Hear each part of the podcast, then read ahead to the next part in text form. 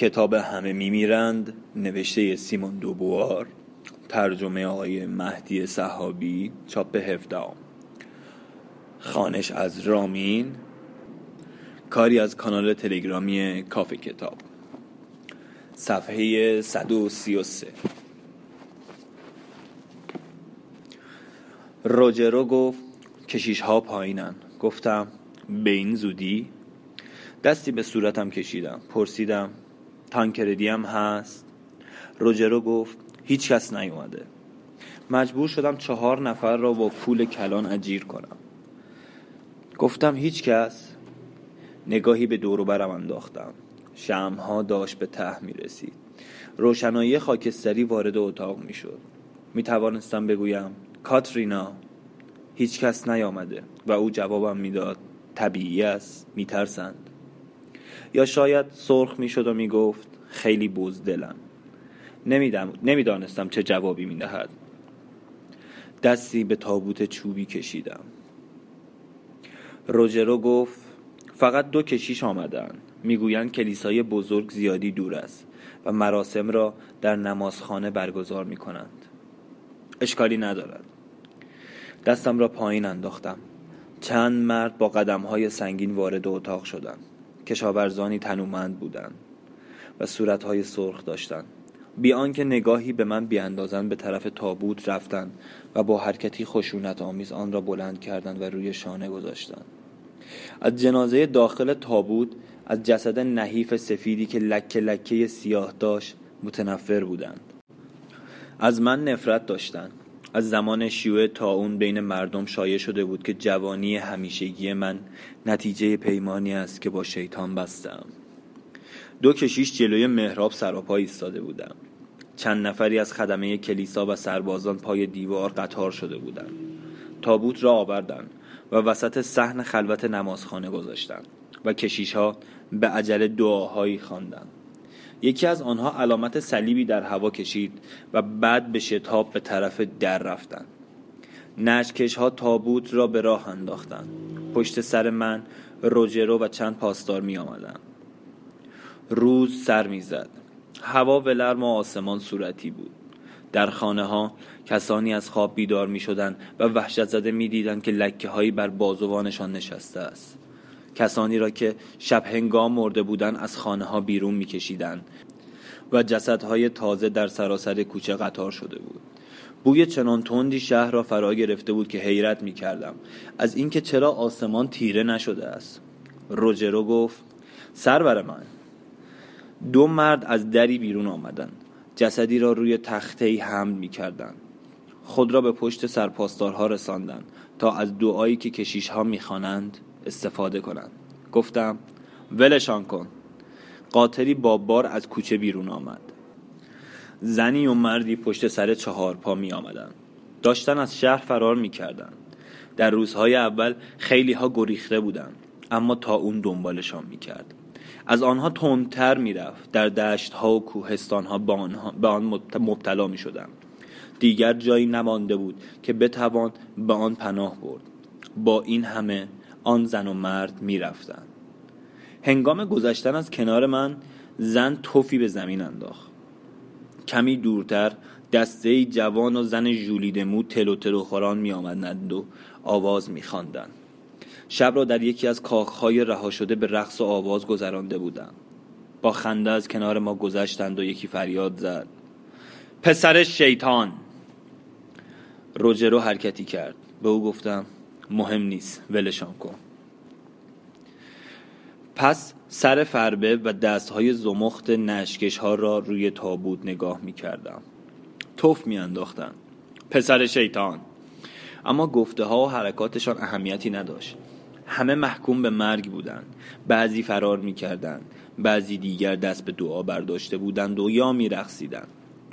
و همهشان مردنی بودند. به گورستان رسیدیم. پشت سر تابوت کاترینا چهار تابوت دیگر هم بود از همه کوچه ها دسته هایی با جنازه به طرف گورستان می آمدن. عرابه سرپوشیده ای از در وارد شد و کنار گودالی پر از جسد ایستاد در راهروهای علف پوش گورستان کشیش ها و گورکن ها می لولیدن. صدای بیل و کلنگ می آمد همه زندگی کارمانا با آن خانه مرگ پناه آورده بود قبر کاترینا را پای یک سر کنده بودند. نشکش ها تابوت را به ته قبر سراندند و چند بیل خاک روی آن ریختند. کشیش صلیبی در هوا کشید و به طرف گور دیگری رفت. سر بلند کردم و بوی گورستان سینهام را پر کرد. دست به دهان فشردم و به طرف در رفتم.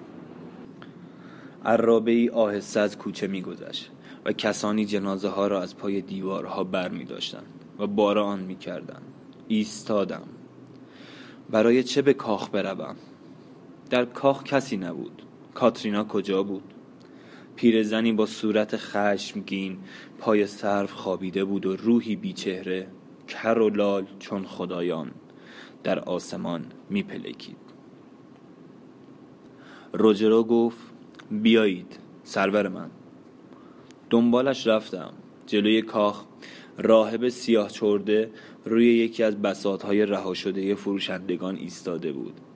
آستین های گشادش را تکان می‌داد و وزن می کرد از زمان شیوع اون وارد شهر شده بود و جرأت نکرده بودم بیرونش کنم. مردم به دقت به گفته هایش گوش می‌دادند. سرباز کافی برایم نمانده بود وگرنه با کفرگویی با او مقابله می کردم همین که مرادید با صدای جیغ مانندی گفت کان فوسکا حالا فهمیدی؟ جوابش ندادم. برای مردم کارمونا خانه های نو ساختی.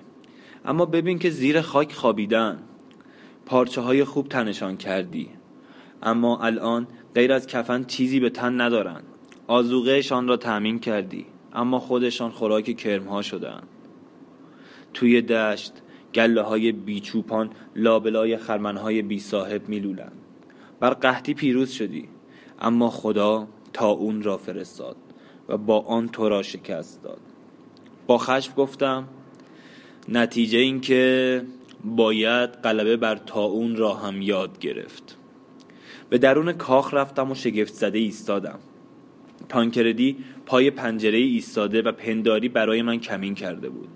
به طرف او رفتم. گفتم از تو بزدلتر کسی هست؟ پسری که جرأت نمی کند جنازه مادرش را تشییع کند؟ سرفرازانه گفت شهامتم را در موقعیت های دیگری نشان می دهم جلویم را گرفت. صبر کنید. از من چه می خواهی؟ تا مادرم زنده بود دندان بر جگر گذاشتم. اما دیگر بس است. با حالتی تهدیدآمیز وراندازم کرد. گفت به اندازه کافی حکومت کرده اید حالا دیگر نوبت من است. گفتم نه. هیچ وقت نوبت تو نخواهد شد. با خشونت گفت نوبت من است. شمشیرش را کشید و درست به وسط سینم زد. ده نفر هم دستانش از اتاق دیگر بیرون پریدند و فریاد زدند مرگ بر خود کامه. روجرو خودش را جلوی من انداخت. نقش زمین شد. ضربه ای به تانکردی زدم و او را از پا درآوردم. درد بسیار شدیدی را وسط قفسه سینم حس کردم. رو برگرداندم و باز شمشیر زدم. چند نفری از همدستان تانکردی با دیدن عاقبت او پا به فرار گذاشتند. چیزی نگذشت که سربازان از راه رسیدند. سه نفر روی زمین افتاده بودند. بقیه پس از یک درگیری کوتاه تسلیم شدند. کنار روجرو زانو زدم. با حالتی وحشت زده به سقف خیره شده بود. دلش دیگر نمی تپید تانکردی چشمانش بسته بود. مرده بود. یکی از نگهبانان گفت زخمی شده اید سربر من. چیزی نیست. بلند شدم و دست زیر پیرهن بردم. دستم پرخون شد. خون را نگاه کردم و قهقه زدم. نزدیک پنجره رفتم و نفس عمیقی کشیدم. هوا وارد ششهایم می‌شد و سینهام را پر می کرد راهب به وضع خود ادامه می‌داد و مردم محکوم به مرگ ساکت گوش می کردن. زنم پسرم و نبه هایم مرده بودند. همه یارانم مرده بودند. اما من زنده بودم و همتا نداشتم. گذشته از من واکنده شده بود. دیگر هیچ چیز دست و پایم را نمی نه خاطره ای نه محبتی و نه وظیفه ای هیچ قانونی بر من حکومت نمی کرد ارباب خودم بودم. و زندگی مردم بینوا مردم میرا در دست من بود. زیر آسمان خالی و بیچهره من زنده و آزاد سر بلند می کردم برای همیشه تنها بودم. به بیرون از پنجره خم شدم و لبخند زدم. ارتش عجیبی در میدان جمع شده بود. دست کم سه هزار نفر بودند. پارچه های بلندی را دور خود پیچیده بودند که صورتهایشان را هم می پوشند. هر کدام دهنه اسبی را در دست داشتند. زیر ردار زره پوشیده و شمشیر بسته بودم خود را در آینه نگاه کردم. صورتم در زیر باشلوق سفید پشمی به صورت یک سیاه مغربی میمانست. چشمهایم هیچ شباهتی به چشمان یک انسان خدا ترس نداشت. نقاب را روی صورتم کشیدم و به میدان رفتم. در اواخر دوره تاون مردم از ترس بلایی که از آن جان به در برده بودند و از بیم پیشگویی های راهب ها تعبدی عجیب و غریب پیشه کرده بودند. من هم وانمود کردم که دچار این تعصب مذهبی شدم و همه مردهای تندرست شهر را به سفری دراز برای زیارت دعوت کردم. به آنها گفتم که اسلحه امان فقط برای دفاع در مقابل اوباشی است که در کوه و دشت به مردم حمله می کنند بیشتر همراهانم به صداقت من ایمان داشتند. اما بعضی ها تنها به این خاطر که در قبول گفته های من دو دل بودند دنبالم آمدند. از راسته قدیمی رنگرزها گذشتیم و از شهر بیرون رفتیم. از خانه های راسته چیزی جز خرابه باقی نمانده بود. بدون شک شیطان دعای مرا اجابت کرده بود. همه ساکنان راسته از اون مرده بودند و کارگرانی در حال تستیح خرابه ها بودند. آنها مرده بودند. انسانهای دیگری به دنیا می آمدند کارمونا زنده بود. با برج های بلندش بالای کوه سنگی قد کشیده بود. ویران شده بود و خم به ابرو نیاورده بود. اول به ویلانا رفتیم و سرودخانان از کوچه های آن گذشتیم. مردم شهر دسته دسته به ما پیوستند. بعد به قلمرو جنوایی ها رسیدیم. به هر شهری که می رسیدیم به سراغ والی آن می رفتم و از اون می خواستم که از ما پذیرایی کند. به صورت دسته در کوچه ها راه می افتادیم ندای توبه سر می دادیم و صدقه جمع می کردیم هنگامی که به قلب سرزمین جنوایی ها رخنه کرده بودیم مدعی شدم که مقامات جنوایی از پذیرایی ما سرباز می‌زنند. از روستایی هایی که قحطی و تاون ویرانشان کرده بود تقریبا هیچ آزوقه نصیب ما نمی‌شد. خیلی زود به گرسنگی افتادیم. چند نفری از توبه کاران پیشنهاد کردند که به کارمونا برگردیم. در مخالفت با آنها گفتم که از شهرمان خیلی دور شده ایم و تا به خانه هایمان برگردیم از گرسنگی میمیریم. بهتر است به هر زحمتی که شده خودمان را به ریوله برسانیم که بندری بزرگ و آباد است و نیازهای ما را تعمین می کند به راستی هم والی ریوله پذیرفت که دروازه ها را به روی ما باز کند. اما باز به همراهانم خبر دادم که دوباره مردمان بی ایمانی تقاضاهای ما را نشنیده گرفتند. آن وقت بود که بعضی از زوار به قرولون پرداختند. که اگر نخواهند با آنها صدقه بدهند خودشان توانایی آن را دارند که با زور بگیرند. وانمود کردم که میلی به شنیدن این گونه حرفها ندارم. اما در این حال که آنها را به صبر و تسلیم به رضای خدا دعوت می کردم با آنها فهماندم که غیر از ماندن و مردن راهی برای ما نمانده است. شعله های خشم خیلی زود در دلشان زبانه کشید و مجبور شدم به خواست آن جمعیت گرسنه تن در دهم. دست بی آنکه سوء زنی برانگیزد به دروازه های ریوله رسید. همین که به میدان بزرگ شهر رسیدیم ردای سفیدم را کنار زدم و با فریاد به پیش زنده باد کارمونا به طرف کاخ والی تاختم. یک باره همه توبه کاران ملافه های خود را به زمین انداختند و زره هایشان پیدا شد. حرکت ما چنان غافل گیر کننده بود که هیچ کس مقاومتی نکرد. بوی خون و مستی پیروزی خیلی زود مؤمنان پرهیزکار را به صورت سرباز درآورد. یک شب سر سراسر ایش نوش این استحاله را کامل کرد. مقامات جنوایی قتل عام شدند. خانه هایشان غارت شد و به زنهایشان تجاوز کردند. یک هفته تمام در میخانه ها شراب مثل آب دست به دست می شد و کوچه ها پر از آوازهای مستحجم بود. نیروی کوچکی را در ریوله مستقر کردم. با بقیه نفراتم به تصرف دشها و قله هایی رفتیم که مشرف به راه کارمونا به دریا بود. محافظانی که تا اون و قحطی از پای درشان آورده بود توانایی مقابله با حمله های ما را نداشتند. می‌دانستم که هیلم موجب انزجار سرتاسر ایتالیا می شود اما جنوبایی ها ضعیفتر از آن شده بودند که وارد جنگ بشوند و مانع فتوحات هم نشدند. همین که بر ریوله مسلط شدم عوارض سنگینی به کالاهایی که وارد بندر می‌شد بستم. بازرگانان فلورانسی خواستار معافیت از این عوارض شدند. اما هیچ امتیازی به آنها ندادم. می‌دانستم که این کارم فلورانسیا را خشمگین می کند اما چشمانداز جنگ با آن جمهوری قدرتمند به هیچ وجه مرا نمی ترسان. خودم را برای مبارزه آماده کردم. به اندازه کافی ثروت داشتم که بتوانم با سردارانی که در جاهای مختلف ایتالیا ارتشهای مزدور تشکیل داده بودند وارد مذاکره بشوم.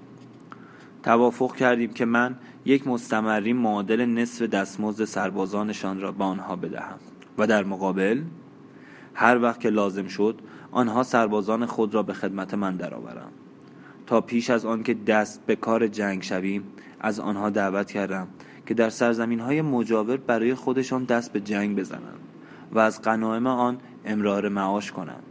به این ترتیب شهرهایی را که من می‌خواستم بعدا به آنها حمله کنم ضعیف می‌کردند. هر وقت که می‌خواستم جاهایی را غافلگیرانه بگیرم یکی از افسرانم را مرخص می‌کردم و او مخفیانه معمول می‌شد که طرح مرا اجرا کند. بی آنکه من ظاهرا خبر داشته باشم. اگر او در عین در حین عملیات شکست می‌خورد می‌توانستم بگویم که به من ربطی نداشته است. بیان که به کسی اعلان جنگ کرده باشم خیلی زود صاحب قلعه ها و استحکاماتی در همه سرزمین های همسایه شدم. هنگامی که جنوبایی ها تصمیم به لشکرکشی به جلگه کارمونا را گرفتند من برای خودم ارتشی ساخته بودم. و بهترین نیروهای مزدور ایتالیا در خدمتم بودند. در اول کار گذاشتم جنوبایی ها با مزدوران کاتالانیشان در جلگه پخش شوند. با نزدیک شدن آنها کشاورزان با احشام و محصولاتشان به دهکده های مستحکمی که تدارک دیده بودند پناه می آوردن و سربازان دشمن در آن زمین های برهود کمتر چیزی برای خوردن پیدا می کردن. کوشیدن چند دهکده مستحکم شده را تصرف کنند. اما این دهکده ها روی تک هایی در وسط دشت بنا شده بود و ساکنان آنها دلیرانه دفاع می کردن و هیچ حمله به آنها کارگر نبود. نیروهای تحت فرماندهی آنجلو دتالیانا در این حمله ها خسته و پراکنده می شدند دسته های سربازان پراکنده را می‌شد به راحتی به دام انداخت و اسیر کرد. و دستگیری نفرات ولگردی که در روستاهای رها شده در جستجوی علوفه بودند کار ساده ای بود. هنگامی که تالیانا به کنار رودخانه مینچا رسید خودم را برای جنگ با او آماده کردم. در یک صبح زیبای ماه جوان ارتشهایمان را روبروی هم آرایش دادیم. مه سبکی از رودخانه بالا می آمد و آبی آسمان به خاکستری می‌زد. زره های فولادی در روشنای صبح می درخشید ها تنشان برق می‌زد و خرخر می‌کردند. و من دل خودم را مثل علف نمناک و شاد و سبک حس می کردم تالیانا بنا به تاکتیک همیشگی نیروهای خودش را به سه گروه تقسیم کرد. من ارتش خودم را به دسته های کوچک تقسیم کردم. از رنگ خاکستری روشن آسمان حدس می زدم که هوای بعد از ظهر آفتابی و سنگین باشد. لاوک هایی را پر از آب کردم تا بعد از هر حمله اسب ها آب بخورند و سربازها گلویی تر کنند. شیپور جنگ زده شد و دو سپاه با سر و صدا پیشروی کردند. برتری تاکتیک من به زودی معلوم شد. جنوایی ها در گروه های خیلی بزرگ جابجا می شدن در حالی که نفرات من در گروه های کوچک مستقل حمله می کردن. بعد عقب می نشستن و نظمی به خود می‌دادند و دوباره دست به حمله می‌زدند. کاتالانی ها که دور سرکردهشان جمع شده بودند مدت زیادی مقاومت کردند. خورشید بالا می آمد گرما از آور می شد و هنوز یک وجب هم پیشروی نکرده بودیم. در نیمه های بعد از ظهر علف زیر پای اسبهایمان زرد و خشک شده بود. هوا آکنده از قبار بود. نفرات من بعد از هر حمله با عجله آبی میخوردند. اما دشمن حتی لب تر نکرده بود. از لابلای چکاچک به هم خوردن فولاد و صدای سم اسبها زمزمه آبی که در پانصد قدمی من جریان داشت به گوش می رسید. سرانجام سربازان تالیانا نتوانستند در مقابل آن وسوسه مقاومت کنند. به رودخانه نزدیک شدند و صفوف خود را شکستند. با استفاده از این فرصت با آنها یورش بردم و عده زیادی از آنها را به رودخانه انداختم. بقیه پا به فرار گذاشتند و 500 نفرشان اسیر شدند. تصمیم گرفتم به افتخار این پیروزی جشنی در خور یک ملت جنگاور برپا کنم. در بازگشت به کارمانان مسابقه بزرگی بین پایین شهر و بالا شهر راه انداختم. در برنامه بامدادی بچه ها و نوجوانان مدت سه ساعت در میدان بزرگ مسابقه دادند. بعد از ظهر نوبت مردان شد. شرکت کنندگان در مسابقه که اسلحه سبک داشتند به هم سنگ میانداختند و با شنل بزرگی که دور بازوی چپ پیچیده بودند میکوشیدند ضربه های سنگ را خونسا کنند. پایین شهریا شنل سرخ و بالا شهریا شنل سبز داشتند. بعد بازیکنان سنگین اسلحه به میدان آمدند اینها زره های آهنی به تن داشتند که روی آن بالشتک های پنبهی ضربگیر چسبانده شده بود. هر کدامشان نیزه چوبی به دست راست و سپری در دست چپ داشتند. هر گروهی که محلی در مرکز میدان را اشغال می کرد برنده می شد جمعیت انبوهی دور میدان جمع شده بود. زنها از پنجره ها نگاه می کردند و می خندیدند تماشاگران با حرکت دست و با سر و صدا خیشاوندان دوستان و همسایگان بازیکن خود را تشویق می‌کردند. فریاد می‌زدند زنده باد سبزها یا زنده باد سرخها من نه دوستی داشتم نه خیشاوندی و نه همسایه‌ای. در جایگاهی مخمل پوش نشسته بودم. بازی را با بیتفاوتی تماشا می کردم و پیاپی شراب می خوردم جامم را بلند کردم و گفتم می‌خورم به سلامتی ریوله آباد و جنوبای خراب. اطرافیانم جامهای خود را بلند کردند و به آرامی گفتند به سلامتی ریوله آباد. اما پالومبو رئیس سنف بافندگان حرکتی نکرد.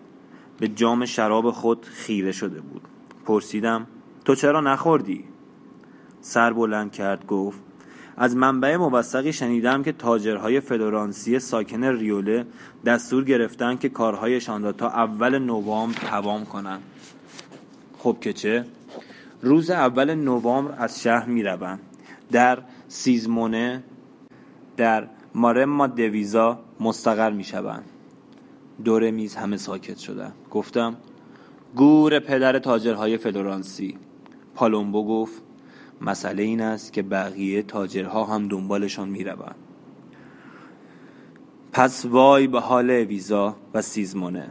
پالومبو گفت اما فلورانس ازشان حمایت می کند همه به من نگاه می کردن. در چشمهایشان می خواندم که باید فلورانسی ها را از عوارض معاف کرد. اما آیا جنگ را برده بودم که از آن پیرپاتال ها حرف بشنوم؟ پیروز شده بودم که جلو فلورانس زانو بزنم. گفتم وای به حال فلورانس. به طرف فرماندهان برگشتم. جامم را بلند کردم و گفتم به سلامتی پیروزیمان بر فلورانس. و آنها یک صدا داد زدن به سلامتی پیروزیمان بر فلورانس. به نظرم رسید که صدای بنتیولیو و پوتزینی چندان محکم نبود. اورسینی هم نیشخندی به لب داشت. کوزه شرابی را از روی میز برداشتم و به زمین انداختم. گفتم فلورانس را مثل این کوزه داغان می‌کنم. با حالتی بی دغدغه نگاهم کردند جنگ تمام شده بود. داشتیم پیروزیمان را جشن می گرفتیم از این بیشتر چیزی نمی‌خواستم اما من می‌خواستم پیروزیم را حفظ کنم. پیروزی کجا بود؟ در چهره اطرافیانم اثری از جوش و خروش یک بعد از ظهر نبرد بوی قبار و عرق تن سنگینی آفتاب بر زره های فولادی را می جستم و نمی آفتم می خندیدن. در فکر مسائل پیش پا افتاده بودند و میلی به شنیدن گفته هایشان نداشتم. بلند شدم. یک بار پیراهنی را که گلویم را می فشرد باز کردم. خون در سر و سینم می جوشید زندگیم چون گلوله آتشین منفجر شد. پیراهنم را دوباره پاره پاره کردم و به زمین انداختم دستم خالی شد در وسط میدان جارچیان نرده ای را به پایین انداختند و پیروزی سرخها را اعلام کردند و جمعیت که سر از پا نمی شناخت برای بازیکنان هورا می کشید و گل و دستمال و شال گردن به طرف آنها پرتاب می کرد. پنج بازیکن کشته و نه نفر زخمی شده بودند. اما همه آن مردانی که برای یک پیروزی یک روزه مبارزه می کردن موجودات حقیر بچه صفتی بیش نبودند. بازیهایشان برای من لطفی نداشت. آسمان مثل آن روز کنار رودخانه میچا آبی بود اما به نظر من رنگ پریده می رسید. تنها در پای باروهای فلورانس در مرز جهان آینده بود که آسمان به رنگ سرخ و طلایی شعله ور می شد. آسمانی که در خاطر من مانده بود. پیشبینی پالومبو درست بود. در جریان زمستان آن سال همه بازرگانان ریوله بنگاه های خود را به بندر سیزبانه در مارما دویزا منتقل کردند.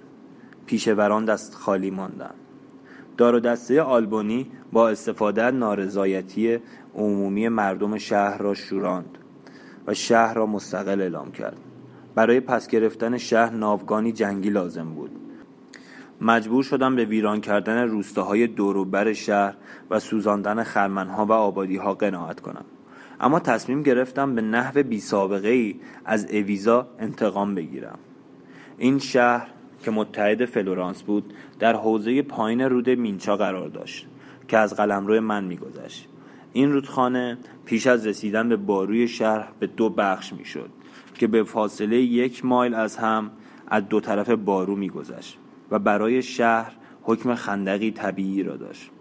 رودخانه عمیقتر از آن بود که بشود با گدار از آن گذشت و در آبهای خروشان و گلالود آن قایقرانی ممکن نبود. به یکی از مهندسانم دستور دادم که رودخانه را برگرداند. در مدت شش ماه صد بسیار قدرتمندی جلوی رودخانه بستیم. در همین حال کوهی را سوراخ کردم تا جریان آب را به جلگه کارمونا بکشانم. مردم اویزا به همان زودی نگران شدند که مبادا دریاچه های شهرشان به صورت باطلاقی درآید و عفونت باطلاق استحکاماتشان را نابود کند هیئتی را پیشم فرستادند و التماس کردند که از آن عملیات دست بردارم. اما من در جوابشان گفتم که هر کس حق دارد در قلمروی خودش به هر کاری که صلاح می‌داند دست بزند. پیش خودم مجسم می کردم که شهر با از بین رفتن خطوط دفاعی طبیعیش به زودی به دست من خواهد افتاد. اما ناگهان باران سیل آسایی باریدن گرفت. آب مینچا بالا آمد و همه سطحها را با خود برد و در عرض یک شب کار چند ماه مهندسانم را تباه کرد. این بود که فرماندهانم بنتولیو، اورسینی و پودزینی را به تخریب دوروبر اویزا فرستادم. در حالی که فلورانس ارتشی را برای کمک به متحد خود تدارک می‌دید از راه مذاکره با سینا متحد شدم. ده هزار سرباز آماده کردیم. سربازان من و نفرات ارتش های مزدور متحدم در سینا به هم پیوستند و سعی کردم وارد قلمرو فلورانس شوم. در حالی که من مرز جمهوری فلورانس را از بیرون دور می زدم نیروهای فلورانسی برای جلوگیری از ورود من از داخل دور مرز می گشتند وانمود کردم که قصد حمله به شهر ارتزو, ارتزو را دارم. فلورانسیا دست به کار دفاع از این ناحیه شدند در این حال از ناحیه کیانتی وارد دره گرف شدم و رودخانه آرنو را دنبال کردم و به فلورانس رسیدم. از روستاها قنیمت عظیمی به چنگ آوردم. چون که جنگی اعلام نشده بود و مردم روستاها به فکر آن نیفتاده بودند که احشام و اساس خدا به جای امنی ببرند. ده روز بدون برخورد با مانعی پیش رفتیم. سربازها میخواندند. لای یال اسبهایشان شاخه های گل فرو کرده بودند و لشکرکشیمان بیشتر به اسب سواری صلحآمیز و تفریحی شبیه بود. هنگامی که از بالای تپهای چشممان به گنبدهای یاقوتی رنگ فلورانس افتاد که در آفتاب می درخشید همه از ته دل فریاد شادی کشیدیم اردو زدیم و مدت چهار روز سربازها در چمن پر از گل لمیدند و مشکهای بزرگ شراب را دست به دست گرداندند در گرداگرد عرابه ها پر از قالی و آینه و پارچه های توری گاو میش ها و گاو هایی با پستان پرشیر می چریدن. اورسینی گفت خب حالا چه کنیم؟ گفتم شما می‌گویید چه کنیم؟ حتی فکر حمله به فرورانس را به خودم راه نمی‌دادم. شهر بزرگ، آرام و رخشنده زیر پایم کشیده شده بود و, نما و نواری از آب سبز رنگ از میانش میگذشت به هیچ وسیله نمی‌شد آن شهر را نابود کرد گفتم قنیمت بزرگی به چنگ آورده ایم با همین به کارمونا برمیگردیم. اورسینی لبخندی زد و چیزی نگفت. و من ناراحت رو برگرداندم. خوب می‌دانستم که آن لشکرکشی هزینه بسیار برداشته و هیچ فایده ای نداشته است. فلورانس زیر پایم بود و با آن هیچ کاری نمی توانستم بکنم. پس پیروزی هایم به چه درد می خورد؟ به نفراتم اعلام کردم که به کارمونا برمیگردیم. در اردوگاه پچ پچه افتاد. ما که بر توسکانی چیره شده بودیم. چرا باید آن را میگذاشتیم و می‌رفتیم؟ آهسته آهسته بساطمان را جمع کردیم. در لحظه حرکت متوجه شدیم که از پاول اورسینی خبری نیست. شبانه به خدمت فلورانسیا در آمده بود و قسمتی از سوار نظام مرا هم با خود برده بود. با ضربه ای که از این فرار خورده بودیم با عجله از دره آرنو گذشتیم. سربازها دیگر آواز نمیخواندند. به زودی نفرات اورسینی از عقب دست به حمله زدند. نفرات من که از پیروزی های بیفایده خود دلسرد شده بودند مشتاق حمله بودند. اما اورسینی آن نواحی را بهتر از من می و از حیله های او می ترسیدم. تا مرز سینا دنبال ما آمد و جلو چشممان به شهرک ماسکولو حمله کرد که مرداب های آن را احاطه کرده بودند. ارتش من که این حرکت, حرکت را توهینی نسبت به خود تلقی می کرد با سر و صدا خواستار درگیری شد. اما این کار به نظرم خطرناک می رسید پوسته ای که خاک نرم کناره مرداب را پوشانده بود می توانست وزن سربازها را تحمل کند. اما زیر پای اسبها فرو می رفت گفتم می ترسم ای در کار باشد. پتزینی با لحن پرشوری گفت از آنها قوی تریم تعدادمان هم بیشتر است. تصمیم به جنگ گرفتم. من هم دلم می‌خواست طعم آمیخته به خون پیروزی بر آن دشمنان خونی را بچشم. راه باریکی از وسط مرداب میگذشت. به نظر می رسید اورسینی آن را بی محافظ گذاشته است. نیروهای من پا به این راه گذاشتند. ناگهان. در حالی که راه برگشت نبود بارانی از تیر باریدن گرفت. نفرات اورسینی پشت بوته ها کمین کرده بودند. در این وقت نیروهای پیاده و سوار نظام سبک از دو طرفمان پیدا شدند. همین که سربازان من از راه باریک بیرون می‌زدند تا حمله آنها را دفع کنند در لجن مرداب فرو می‌رفتند و دیگر نمی توانستند از جا تکان بخورند. بعد از آنکه ستون از هم پاشید پیاده های اورسینی از باریک راه پیش آمدند. شکم اسبها را پاره کردند و سوارها را به زمین انداختند. و سوارها به خاطر سنگینی زره هایشان دیگر نتوانستند از جا بلند شوند. پیترو بنتولیو توانست از کوره راهی که در میان مرداب پیدا کرده بود فرار کند. من سراسر راه باریک را پشت سر گذاشتم و از میان نیروهای دشمن گذشتم. اما لودویک و پوتزینی با هشت هزار سربازش اسیر شد بی آنکه یکی از آنها کشته شده باشد. همه بار و بونه و قنیمت هایی که در توسکانی به چنگ آورده بودیم به دست نیروهای فاتح افتاد. فرماندهانم گفتند شرافتمان ایجاب می کند که این شکست را جبران کنیم. چهره هایشان حالتی سرخورده داشت اما چشم هایشان می درخشید گفتم شکست یعنی چه؟ سربازان اورسینی که در آغاز لشکرکشی در خدمت من بودند اسیران خود را هم رزمانی تلقی کردند که بخت با آنها کمتر مساعد بوده است. از این رو در همان شب اول آزادشان کردند. در حالی که از نفراتم تقریبا چیزی کم نشده بود و وارد کارمونا شدم از دو زره ساز ویلانا پنج هزار زره خریدم. از پیروزی هایم چیزی به دست نیاورده و از شکست در آن یک جنگ چیزی از دست نداده بودم. فرماندهانم با اخ مرا نگاه می کردند و سر در نمی آوردند به اتاق کارم رفتم و سه روز و سه شب آنجا تنها ماندم. چهره تانکردی را که نومیدی خشنش کرده بود می دیدم لازم برای چه؟ برای که؟ صدای راهب سیاه چرده را می شنیدم هر چه کرده ای هیچ است. تصمیم گرفتم روشم را عوض کنم. رژه های نظامی درگیری های گسترده و تاخت و تازهای بیهوده را کنار گذاشتم. کوشش کردم از آن پس جمهوری های دشمن را با سیاستی مزورانه ضعیف کنم. با پیمان های بازرگانی اتحاد اورچی و چیرچو و مونتکیارو را با فلورانس به هم زدم. معمورانی را با عنوان بازرگان در شهرهای تحت سلطه جنوا مستقر کردم. تا دست به تحریک و توطعه بزنم. در خود جنوا معمورانی داشتم که دسته های مختلف را به جان هم میانداختند. اما به مقررات شهرهایی که تابع من می شدند احترام می گذاشتم. به این ترتیب بسیاری از جمهوری های کوچکی که به زحمت از آزادی خود دفاع می کردند و از این وضع خسته شده بودند امنیت را به استقلال ترجیح دادند و پذیرفتند تحت حمایت من باشند. زندگی در کارمونا مشکل شده بود. مردم در شبانه روز کمتر از پنج ساعت می خوابیدند از صبح سحر تا شب تلاش می کردم در ته کارگاه های تاریک پارچه می یا زیر آفتاب سوزان گرفتار کار زمین بودم.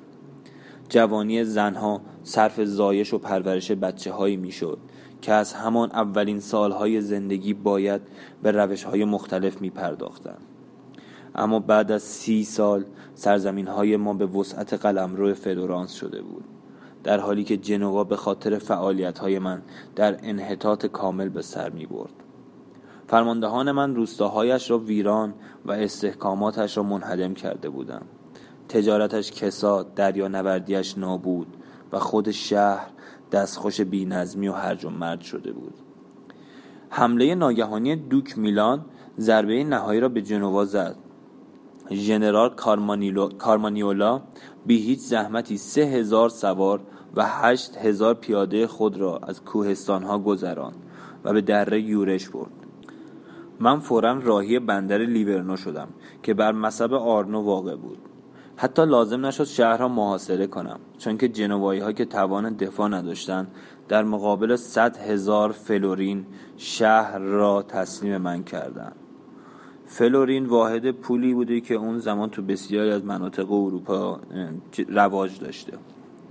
شهر را تسلیم من کردند در حالی که پرچم کارمونا را با غرور تمام بالای دژ لیورنو به احتراز در می آوردم ارتشم با شور و هلهله از پیروزی مانورهای بردبارانه هم ستایش می کرد. با انحطاط جنوا لیورنا بزرگترین بندر سراسر ایتالیا شد. دلهای من پر از امید به آینده بود که قاصدی خبر آورد که شاه آراگون با دوک میلان متحد شده است و قصد دارد که از دریا به جنوا حمله کند. و تازه متوجه شدم که دوک چه طرح بلند پروازانه در سر دارد. جنوا توانایی آن را نداشت که در آن واحد با آن دو دشمن نیرومند مقابله کند. دوک با سلطه بر لیگوریا می توانست به توسکانی یورش ببرد و, و کارمانا و بعد فلورانس را دست نشانده خود کند.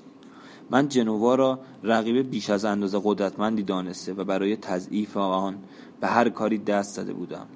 اما تصور نمی کردم که سقوط آن روزی تباهی مرا هم به دنبال داشته باشد. مجبور شدم به جنوا کمک کنم. اختلافات درونی که من هم با کمال میل به آن دامن زده بودم این شهر را به وضعی درآورده بود که توان وارد شدن در جنگ را نداشت. و سران آن دو دل بودند که تسلیم دوک بشوند یا نه. کوشیدم غیرت آنها را تحریک کنم اما از مدتها پیش شهر ارتش منظمی نداشت و نیروهای مزدور آن همیشه آماده فرار بودند. نیروهای خود را به مقابله با کارمانیولا کشاندم تا راه را بر او ببندم. دره آرنو را که بارها صحنه تاخت و تاز فرماندهان من بود طی کردیم. قله های این ناحیه ویران و دژهای آن نابود شده بود. به جای آنکه در پشت دیوارهای محکم موضع بگیریم مجبور به جنگ در دشت باز بودیم. در آن سرزمین پی در پی غارت شده به زحمت چیزی برای خوردن پیدا می کردیم همه پیروزی های گذشته به ضررمان تمام می شد بعد از شش ماه جنگ ارتش گرسنه و خسته و بیماری کشیده هم به شبهی بیشتر شباهت داشت. آن وقت بود که کارمانیولا تصمیم گرفت به ما حمله کند. کارمانیولا ده هزار سوار و هیجده هزار پیاده داشت.